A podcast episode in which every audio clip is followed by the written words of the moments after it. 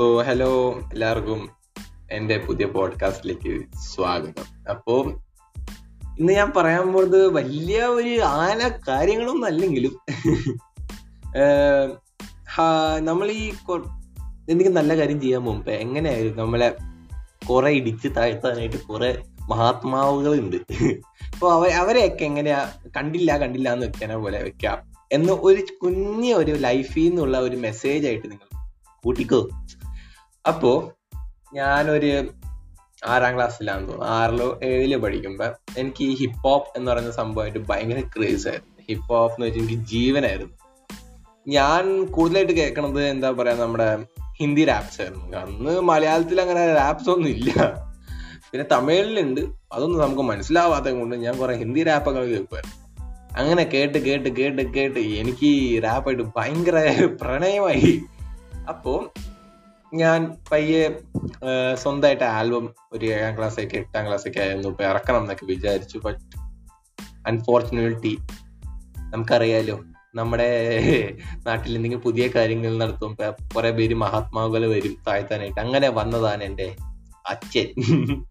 എൻ്റെ അച്ഛനെ ഞാൻ താഴ്ത്തുന്നതല്ല, ഇത് കേൾക്കുവാണെങ്കിലും കേൾക്കാതെ ഇരിക്കുവാണെങ്കിലും. അപ്പോൾ എന്താ സംഭവിച്ചതെന്ന് വെച്ചാൽ ഞാൻ ഇങ്ങനെ റാപ്പ് പാടിക്കൊണ്ടിരിക്കുകയായിരുന്നു. റാപ്പ് പയ്യെ പയ്യെ ഇങ്ങനെ പാടി പാടി ഇങ്ങനെ ഇരിക്കുന്ന സമയത്ത് റെക്കോർഡ് ചെയ്യാട്ടോ വീട്ടിലിരുന്ന്. അന്ന് നമുക്ക് സ്റ്റുഡിയോ ഇല്ല, ഒന്നുമില്ല, ഒരു ഫോണിൽ റെക്കോർഡ് ചെയ്യായിരുന്നു. അപ്പോൾ പെട്ടെന്ന് അച്ഛൻ വന്നു വാതിൽ ടക് ടക്.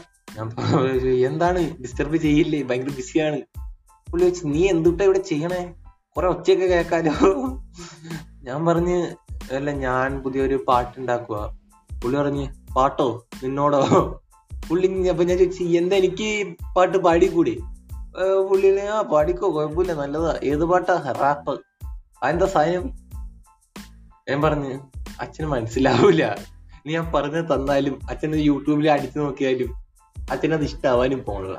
അങ്ങനെ ആദ്യമൊക്കെ പുള്ളി എന്താ ചെറുക്കന് പുതിയൊരു സുഖേട് തുടങ്ങിയെന്താന്ന് പറഞ്ഞിട്ട് നൈസായിട്ട് അങ്ങ് വിട്ട്. പിന്നെ അത് നോക്കിയപ്പോൾ അത് ശരിക്കും ഗംഭീരം തന്നെയായി എടുത്തു, കാരണം എനിക്കത് ലൈഫായിരുന്നു. എനിക്കത് അപ്പം ഞാൻ പയ്യെ പയ്യെ പയ്യെ പയ്യെ ഇങ്ങനെ പുറത്ത് ഇങ്ങനെ ആൾക്കാരൊക്കെ ആയിട്ട് കമ്പനിയായി. പുതിയ പുതിയ ഞാൻ ഡൽഹിയിലായിരുന്നു. അപ്പോൾ അപ്പോൾ അവിടെ പുതിയ പുതിയ ആൾക്കാരൊക്കെ കമ്പനിയായി. പുതിയ അവിടുത്തെ കുറെ ഹിപ്പ് ഹോപ്പ് ആർട്ടിസ്റ്റ് അവരെങ്ങനെയാന്ന് വെച്ചാൽ അപ്പൻ്റെയൊക്കെ വിചാരം കണ്ട മുടിയൊക്കെ വളർത്തി സിഗരറ്റും പിടിച്ച് നടക്കുന്നു. എൻ്റെ കൊച്ചാണെങ്കിൽ വയതെറ്റി പോകുന്നു. അവ ഏതപ്പനായാലും അങ്ങനെയല്ലേ വിചാരിച്ചു. അപ്പോൾ പുള്ളി എന്നെ നൈസായിട്ട് അവർന്നു ഒഴിവാക്കി. അപ്പനോട് പറഞ്ഞു അപ്പൊ ഞാൻ തിന്മയിലേക്കല്ല പോണേ, ഞാൻ നല്ല ഒരു വഴിക്കാ പോണേ. ആര് സമ്മതിക്കാൻ?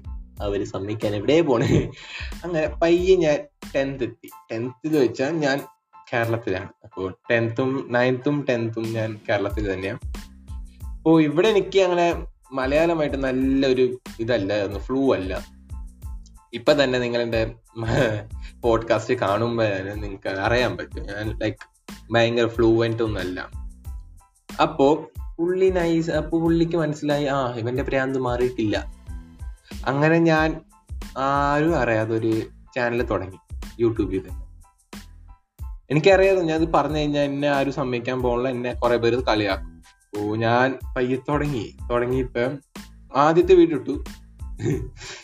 നൂറ് നൂറ് മില്യൺ ഒന്നും അല്ല കേട്ടോ, വെറും നൂറ് പേരെ കണ്ടുള്ളൂ.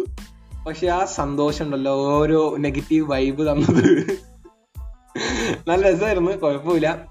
പക്ഷെ കുറെ പേര് അതിൻ്റെ അകത്ത് പോസിറ്റീവ് കിട്ടും, അത് എനിക്ക് മറക്കാൻ പറ്റില്ല. പക്ഷെ നെഗറ്റീവായിരുന്നു കൂടുതൽ.